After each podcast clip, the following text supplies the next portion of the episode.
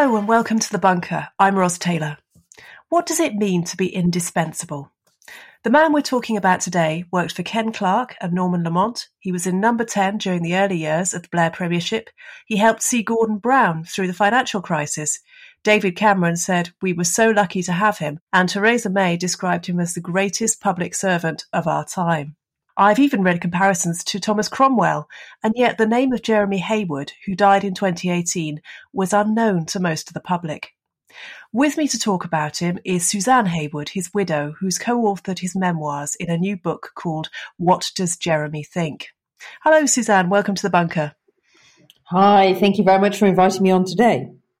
The great irony of the book's title is that while everyone wanted to know what Jeremy thought, like all civil servants, his true political views had to be a completely private matter. Am I right in saying that you don't even know how he voted? No, I don't. He was always very, very discreet about how he voted. But I think, as is clear, very, very clear in the book, um, it was clear to all the politicians he worked with what he thought of individual policy areas and how he thought things should be implemented, but not his overall political views. Most accounts of political history are written through a party lens. So we get backstabbing and score settling, and quite often we actually get a quite dull narrative because the urgency and the excitement that drives the political intrigue is all over and it's all in the past. This is a completely different book. There's a lot of policy wrangling, but it's perfectly understandable, even if you don't understand the finer points of the exchange rate mechanism, for example. Jeremy Heywood was in a unique position to see how Euroscepticism gradually took hold of the UK. Do you think he anticipated early on when he was advising Norman Lamont while we were crashing out of the ER, ERM and the, and the UK was uh, struggling, beginning to struggle with its relationship with Europe, how all that would shake out in British politics? It's a very interesting question. And when I talk to him about it, and it is a theme that goes all the way through the book because the book begins at Black Wednesday. Before Black Wednesday, there's a little bit of a kind of, uh, we, we go backwards a little bit in time to the negotiation of the Maastricht Treaty, which Jeremy was also involved in doing. And in retrospect, of course, Jeremy could trace some of the things that led to the rise in Euroscepticism uh, within the UK all the way back to there. But of course, he would be the first to say that he had no idea where that would lead to. What he could pinpoint, kind of looking back in time, was some of the things that, that really, uh, you know, started to kind of create it or create momentum behind Euroscepticism. And some of that was Black Wednesday, and certainly that made him somewhat cautious when the when the kind of later EMU debate uh, came up. And some of them were things like the fact that uh, although there was quite a lot of very good work that was done around the benefits of immigration, a lot of that was never really publicized, uh, and that's brought out in the book as well. So I think as as you read through the book, you'll see some of the the things that he certainly believed led to a rise in Euroscepticism, although I don't think he would claim that he knew where that was going to go. On the day after the EU referendum, he correctly predicted that Northern Ireland would be the most serious problem, most serious obstacle for Brexit. How did he find that last two years in Downing Street after the vote before he died? It's very interesting. The he, there's a wonderful moment where he's he takes a step back and looks at the Brexit negotiations and he says this is going to be a more difficult negotiation than even the, the Maastricht negotiations that I've done in the past. It's going to be more difficult financially than the financial crisis that I dealt with. And in a way, he felt that the Brexit negotiations were almost the culmination of his career. He'd almost been in training to try and help the UK get the best possible result out of Brexit for the entire of his civil service career. And I think what he felt in those last two years was incredible frustration uh, because, of course, as the negotiations continued, his health became worse and worse, and he found it increasingly hard to support the prime minister. But he kept working, as is also clear uh, in the book, right up until the very end, almost until the last moment when he could send an email uh, or send a text. He kept on working because he was very, very determined to try and support Theresa May as best he possibly could through those, those negotiations. Part of being a civil servant is that you sometimes have to make bad policies or policies that you think are bad, you have to make those happen. There are a few points during the book when you sense that Jeremy knew that was happening. I think the Health and Social Care Bill back in the uh, early 2010s, for example. What was the mindset that got him through at times like that? So Jeremy fundamentally believed that the role of the civil service is to advise ministers, and ministers are the ones who have been elected by the people to take decisions. So once he had made it very clear to a minister what he thought of a policy, and he tried to lay out a number of different ways forward and hopefully what he thought was the best way of making a policy work, it absolutely was the choice of ministers what they then wanted to do. It's the responsibility of the civil service to make sure that all of those options are laid out very clearly and that ministers always knew the consequences of the different decisions that they were taking. But it's not the role of the civil service, which is an unelected body, to then decide which ones to take. So I think sometimes, inevitably, he was human. Um, he would feel frustrated um, that a decision was taken that he thought was not the best way forward. But he never fought back against that. Once the decision was taken, the decision was taken. And that's the reason, that's how our democracy works. And I think he believed very fundamentally in the different roles of the that the parties will play. Jeremy was often called on to intermediate between Tony Blair and Gordon Brown in their more tumultuous moments. How did he manage that? Well, it's he. It's very interesting how that worked. I mean, it, it became when he first moved into Downing Street, and he, uh, which was relatively early in the uh, Blair premiership. The relationship between Blair and Brown was quite good, and, and there were very very regular meetings between Tony Blair and Gordon Brown. And as time went on, that relationship, of course, as we all know, uh, deteriorated. But what Jeremy then did was he and Ed Balls, uh, who was at the time uh, Gordon Brown's principal political advisor, his special advisor, they actually worked very well together. I mean, there was a lot of conflict around individual policies, but as people, they worked very well together and they respected each other uh, very highly.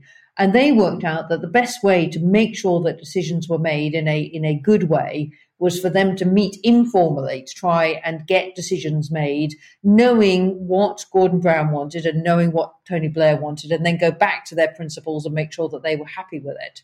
And what's amusing about this is that, you know, the only place where they could meet, which was, if you like, kind of neutral territory, was a place called Churchill's Cafe on Whitehall, which was a not particularly wonderful cafe uh, on Whitehall that served absolutely terrible coffee on Formica kind of tables but a lot of government decisions were at least hammered out there to be taken back then to the Treasury and to, to Downing Street.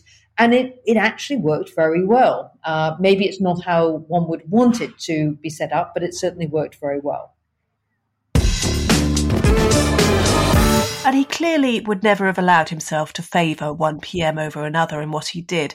But I got the sense in the book that he had a particularly good and productive relationship with Gordon Brown. Would you agree with that? He did. I mean, Jeremy would never, you know, discriminate between the different prime ministers that he worked for, and he was hugely respectful of all the different prime ministers he worked for. And in fact, you know, when I sat down with him, he was at great pains to kind of take me through the different strengths that the different prime ministers had and how much he respected them. But I think in, with Gordon Brown in particular, you know, they faced a massive crisis the financial crisis, and they had to work incredibly closely together to get through that crisis. And I think they, they created a very close working relationship as they went through that time. What policy was he most proud of helping to bring about during the whole of his career, would you say? Well, I think actually it's the one that we've just spoken about. I mean, I think of all the things that Jeremy was involved in, the one that he found up until Brexit, I should say, up until Brexit, the one that he found the most challenging was the financial crisis.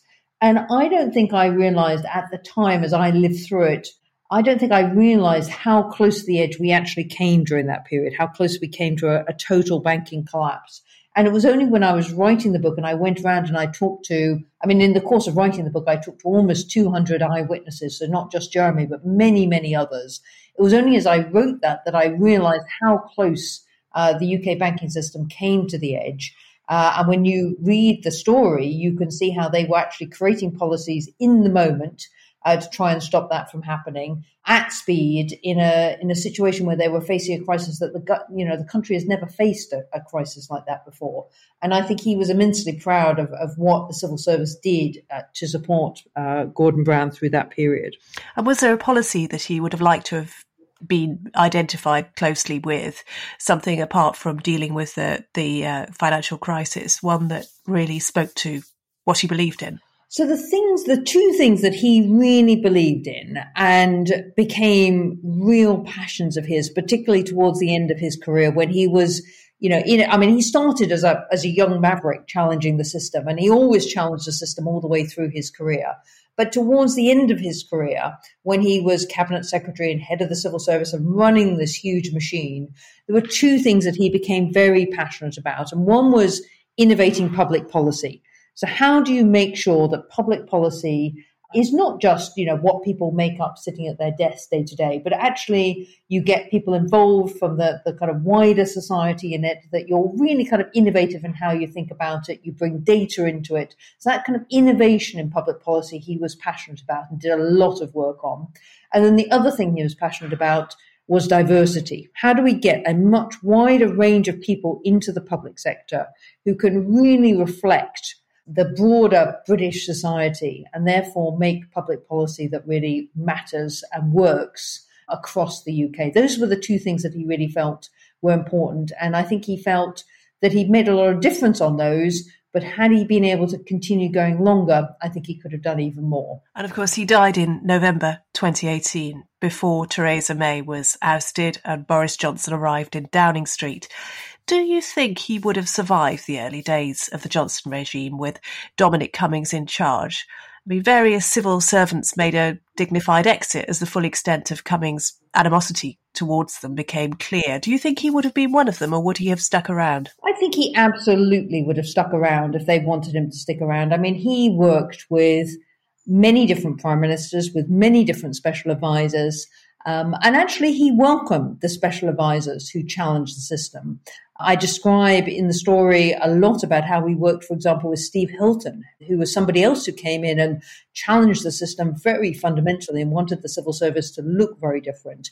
And Jeremy welcomed that. I mean, he believed that the civil service, despite its strengths and despite him being one of its greatest champions, absolutely needed to change. I mean, it's a big institution. If it's not challenged, it's not going to evolve and it's not going to be, you know, suitable to uh, support future uh, governments. So he would absolutely have stuck around and, and worked with Boris Johnson and Boris Johnson's team. I think he would have been delighted uh, to be able to do that. And since then, of course, we've had the pandemic and the huge challenge that presented to the civil service and to Downing Street and so on. Do you sometimes think how would Jeremy have done this when you when you hear policy announcements being made and uh, Johnson standing up and saying things, do you sometimes think, oh, Jeremy would have done that differently? I I regret the fact that he's not here, and I know that he would massively regret the fact that he has not been here over the last year uh, to help in any way that he could have helped when we've been facing such an enormous challenge uh, as a country. But I think he would be very cautious about throwing stones from a distance. I mean, as as I realised as I was writing this book, it's incredibly difficult when you're sitting in the middle of government to manage a crisis, particularly a crisis like this one, which is uh, on an issue that we've never dealt with before, with a with a virus that start off with we really really didn't understand. I think there's things in the way in which this government has approached this that Jeremy would have loved. As I as I mentioned before, he he loved open policy making. He loved the idea of bringing people from outside of government into government to make policy. So he would have loved the Sage Group. He would have loved the way the vaccines task force was was kind of set up. And I think he, though, I, but I think he would have been the first to be thinking about, well, what went wrong? You know, what were the things that we didn't do right? Why was it so hard? To sort out PPE? And why do we do so much better on vaccines? And what can we learn from this as we go forward? I, by the way, have kind of set up something called the Heywood Prize for Public Policy Innovation, part of the kind of charity I set up in his name. And we've got almost 1,400 suggestions from across the UK submitted through the Heywood Foundation for how we make public policy better. And that is the sort of thing that Jeremy would love, which is let's now take this as a moment to think about how we really make uh, public policy better uh, in this country. Yes, I was going to ask you about that anyway, because um, I work for the School of Public Policy at the LSE. So it's an issue that's quite close to my heart. And I am right in thinking, aren't I, that anyone can enter this competition, not just people with professional interest in the subject. They can, anybody can put forward a policy suggestion. Absolutely, yes. So we have a top prize of £25,000 for the best uh, the best answer, but we're giving prizes for really good questions of public policy that need to be solved and really good answers uh, to questions. And uh, yes, anyone can uh, can enter. It's all available on the kind of Heywood Foundation website. Heywood Foundation is the charity that I set up in Jeremy's name. And as I say, I've been kind of overwhelmed by the response to this.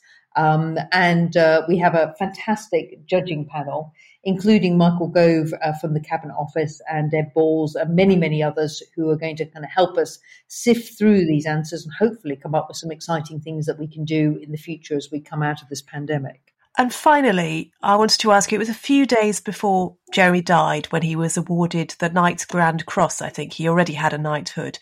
And the ceremony had to take place in hospital because by that time he was so, so ill. And afterwards, you write that he told you this is for the civil service. I want you to say how proud I was to be their leader. And that's the kind of language it struck me that people often use to talk about their association with the armed forces, but not usually for the civil service. Can you tell us just a bit more about what the service meant to him and what a powerful role it played in his life? It was an incredible moment, I have to say. We were all gathered in the hospital, and sadly, it was very, very close to the end. It, they were almost the last thing. It was almost the last thing that Jeremy said to me, actually, because after that moment when he received that award, I wheeled him back upstairs and he um, got him back into bed, and he pretty much slept after that. Um, so it almost were they almost were his last words, and I think they really sum up the fact that, you know, it's his immense pride in the civil service. I mean, the civil service, for me, is a bit of an unsung institution. You know, it's very easy standing outside for us all to criticize what it doesn't do. But it's full of people who, and hopefully this kind of comes across in the book, people who are dedicating their lives to try to make uh, public policy work. They don't always get it right. Uh, it can be bureaucratic. It can be slow. All of these things that we say about the civil service are certainly true. But it is full of people who are desperately trying to make things better and are often dealing with things uh, as I was saying before, often dealing with things that have never been kind of dealt with before. And he was just incredibly proud of the civil service and, and really proud to have dedicated his life to it. And I think for those to be almost his last words really summed up his pride in the service, which, as you say, you know, it's very equivalent to how somebody would, would talk about um, a military, you know, part of the military. But but it, it absolutely was what was in his mind at that moment in time. You must miss him very much. Suzanne, thanks so much for joining us today. Thank you so much. What Does Jeremy Think is published by William Collins and it's out now. Thanks for listening to The Bunker. And if you enjoyed this episode, please consider backing us on Patreon. Just search for Bunker Patreon. We'll be back tomorrow for another edition of The Bunker Daily. And until then, keep safe.